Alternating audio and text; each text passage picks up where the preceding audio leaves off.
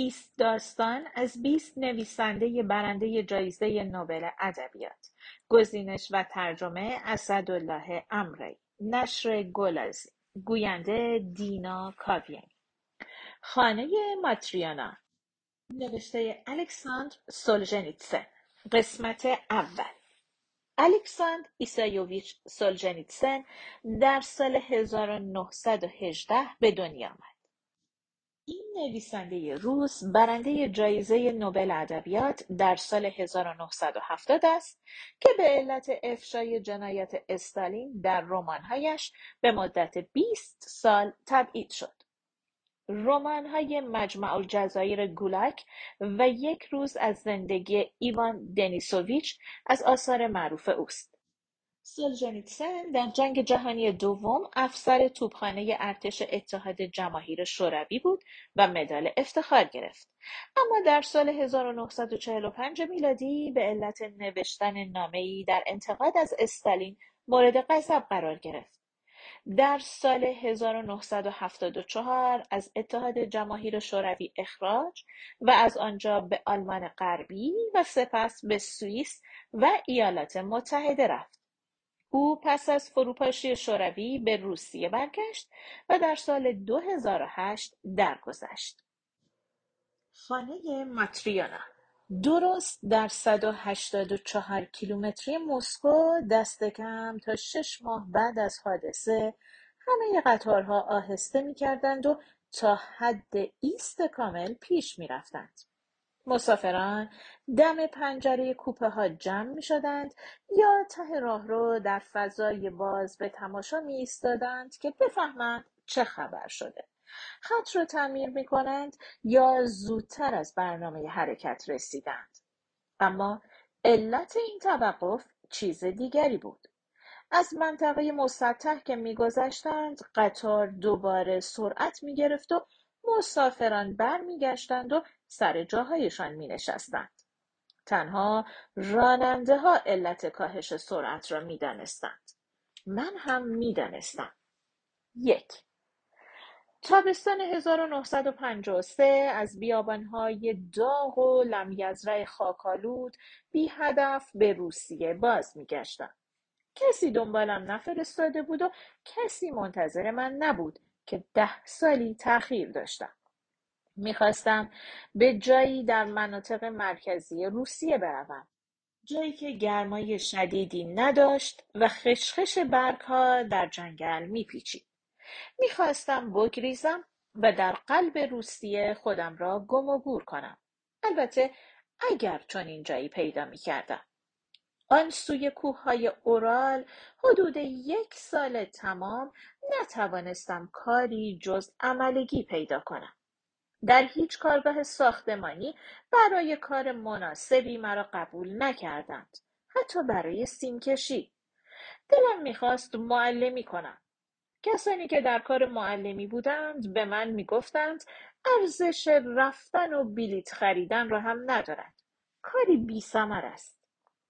اما فضا و اوضاع کشور عوض شده بود. از پله های اداره آموزش منطقه بالا رفتم و سراغ کارگزینی را گرفتم. با شگفتی دیدم که کارمندان اینجا پشت درهای چرمکوب سیاه پناه نگرفتند بلکه نظیر داروخانه ها پشت شیشه نشستند. با حجب و حیا به گیشه نزدیک شدم. سرخم کردم و پرسیدم ببخشید آیا در مناطق دورافتاده محروم پست خالی برای معلم ریاضی ندارید؟ من می‌خواهم بروم به آنجا و بمانم. مدارک مرا با دقت سبک سنگین کردند. از این دفتر به آن دفتر فرستادند. تلفن ها به کار افتاد.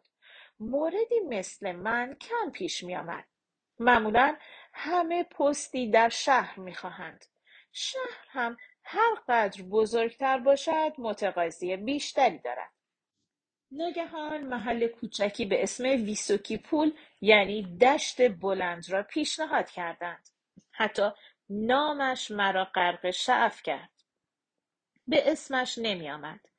در دامنه تپهای میان جنگل قرار گرفته بود. برکه و صدی که بر آن ساخته بودند جایی را تدایی می کرد که آدم دلش می‌خواست شادمان زندگی کند و بمیرد. مدتها روی تنه درختی در آن بیشه می نشستم و با خودم می گفتم کاش بتوانم بدون دغدغه نان روزانه اینجا بمانم و به خشخش شاخه های درختان روی بام گوش کنم. صدای رادیو از هیچ جایی نمی آید و جهان در آرامش است. نه نمی چسبید. نان مصرفیشان را خودشان نمی پختند. هیچ چیز خوراکی نمی فروختند. همه مردم خورد و خوراک خود را از شهرهای مجاور می خریدند و با زنبیل به ده می آوردند. به اداره کارگزینی برگشتم. جلوی گیشه التماس کردم. اول هیچ کس نمی‌خواست به حرفهایم گوش دهد. ولی بعد از این دفتر به آن دفتر حواله دادند و با تلفن‌های پیاپی نوک قلمها به صدا درآمد و حکم ماشین شد. توف پرودوکت توف پرودوکت مرد شور ببرد. ای کاش که زنده بود تورگینوف که ببیند به سر زبان روسی چه آوردند. در ایستگاه راه آهن توف پرودوکت که کلبه چوبی و در و داغان بود نوشته یاویزان بود.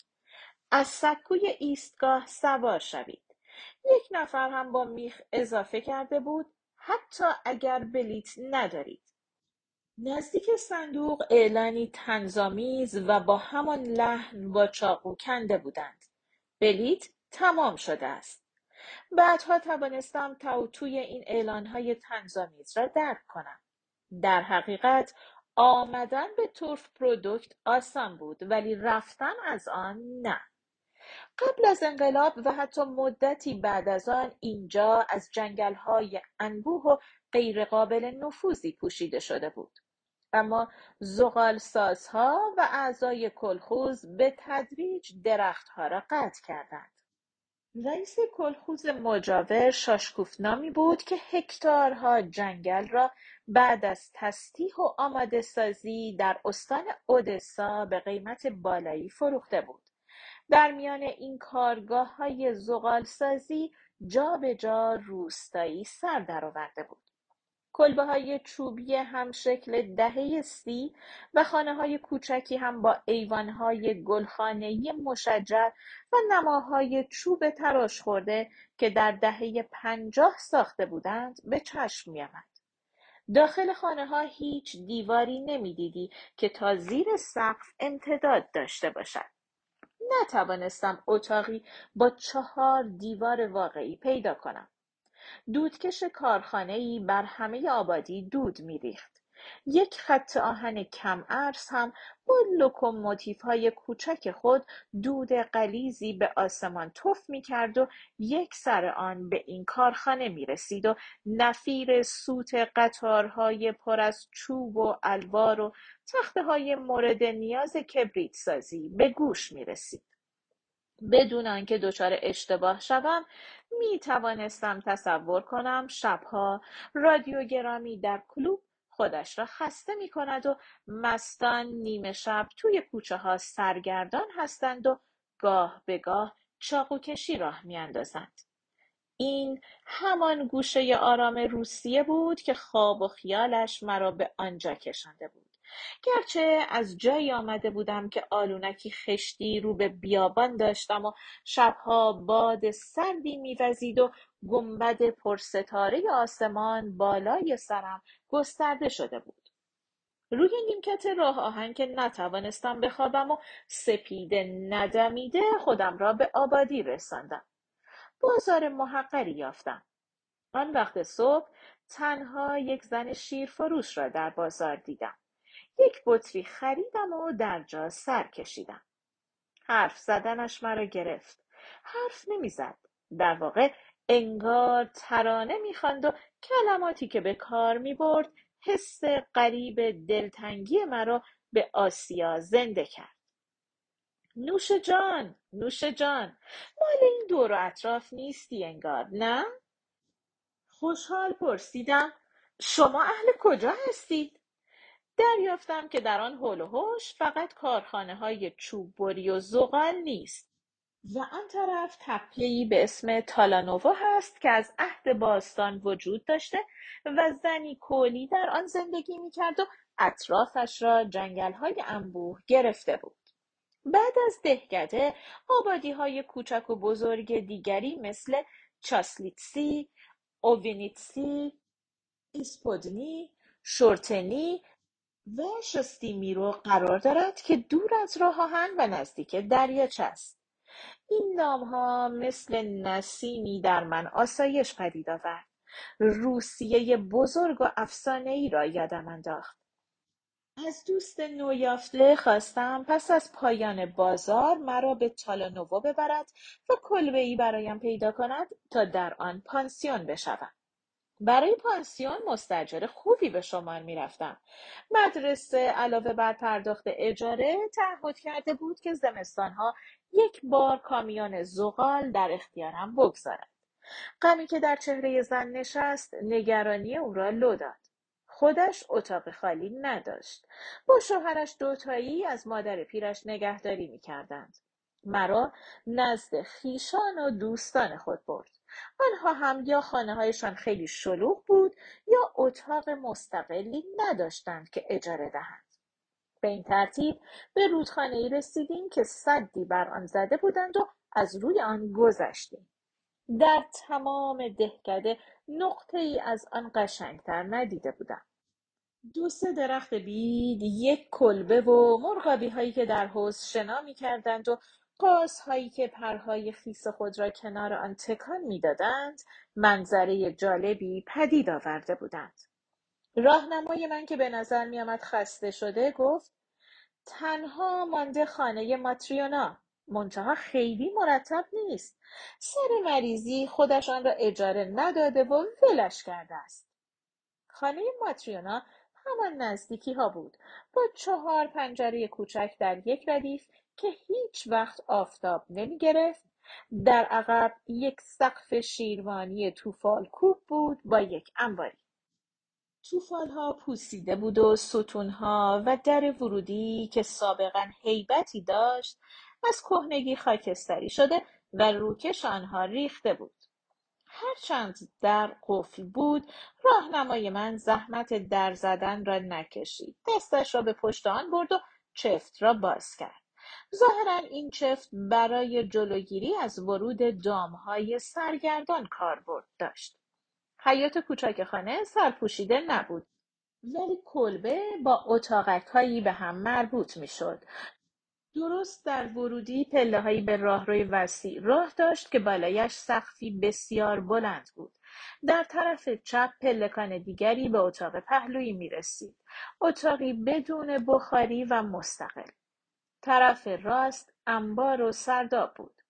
سالها پیش این بنای مستحکم را برای خانوادهای بزرگ ساخته بودند ولی حالا در تمام منزل تنها زنی در آستانه شست سالگی روزگار میگذراند توی اتاق جادار خصوصا در قسمت روشنتر نزدیک پنجره گلدانها و های گل فیکوس را روی نیمکت و چارپایه گذاشته بودند که تنهایی خانه ماتریونا را با سکوت خود پر می‌کردند و خود را به سوی مختصر نوری میکشیدند که از پنجره شمالی میتابید.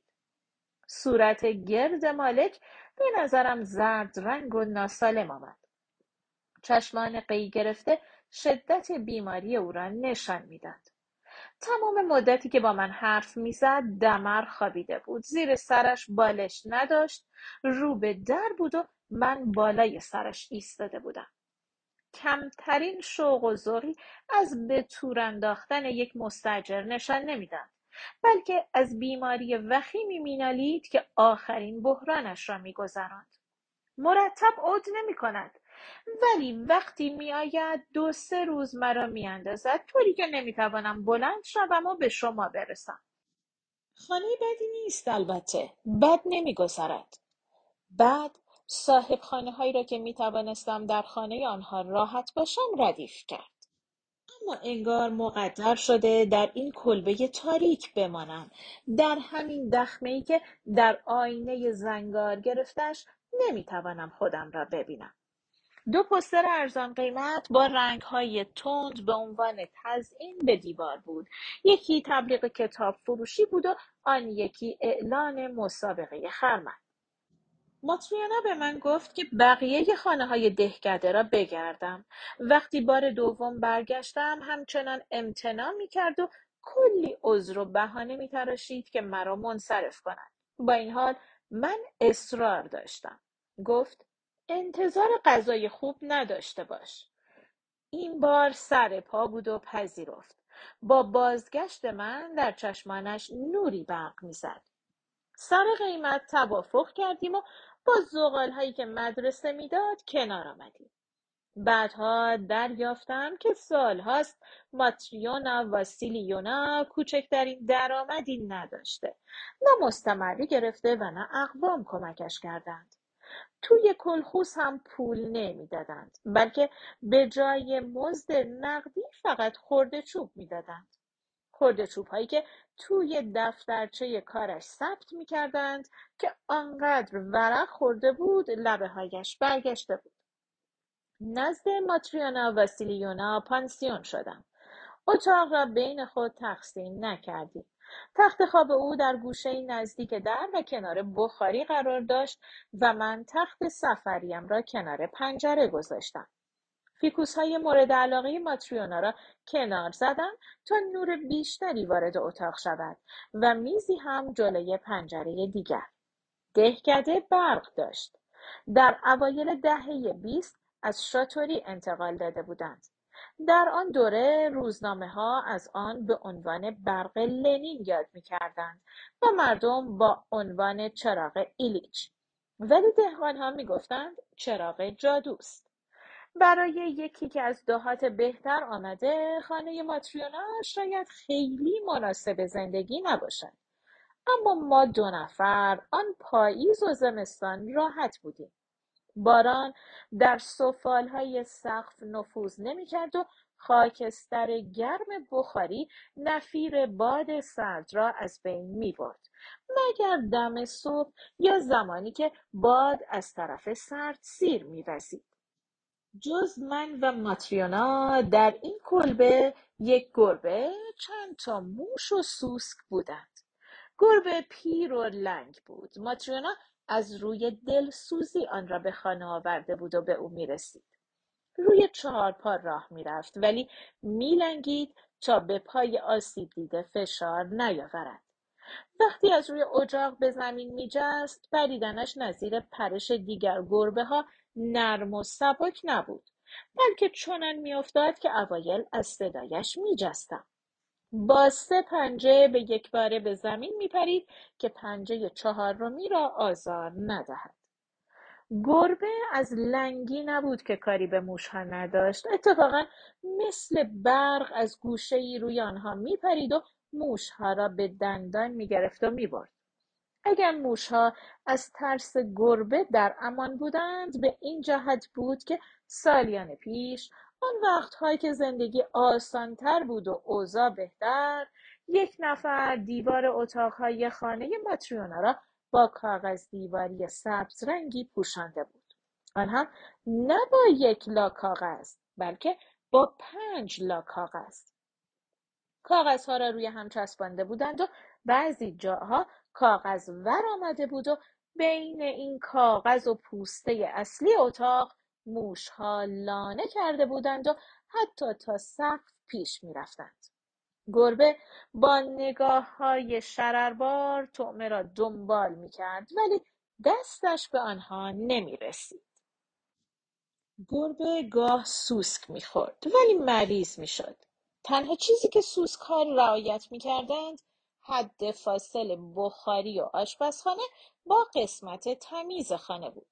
سوسکها وارد اتاق نمی‌شدند در آشپزخانه موج می‌زدند و شبهایی که وارد آشپزخانه می‌شدم و چراغ را روشن می‌کردم از در و دیوار سوسک میریخت و نیمکت و دیوارها از این حشره قرمز موزی پوشیده بود من از لابراتوار شیمی بوراکس آورده بودم و آن را با خمیر مخلوط می کردیم تا سوسکها را قتل عام کنیم.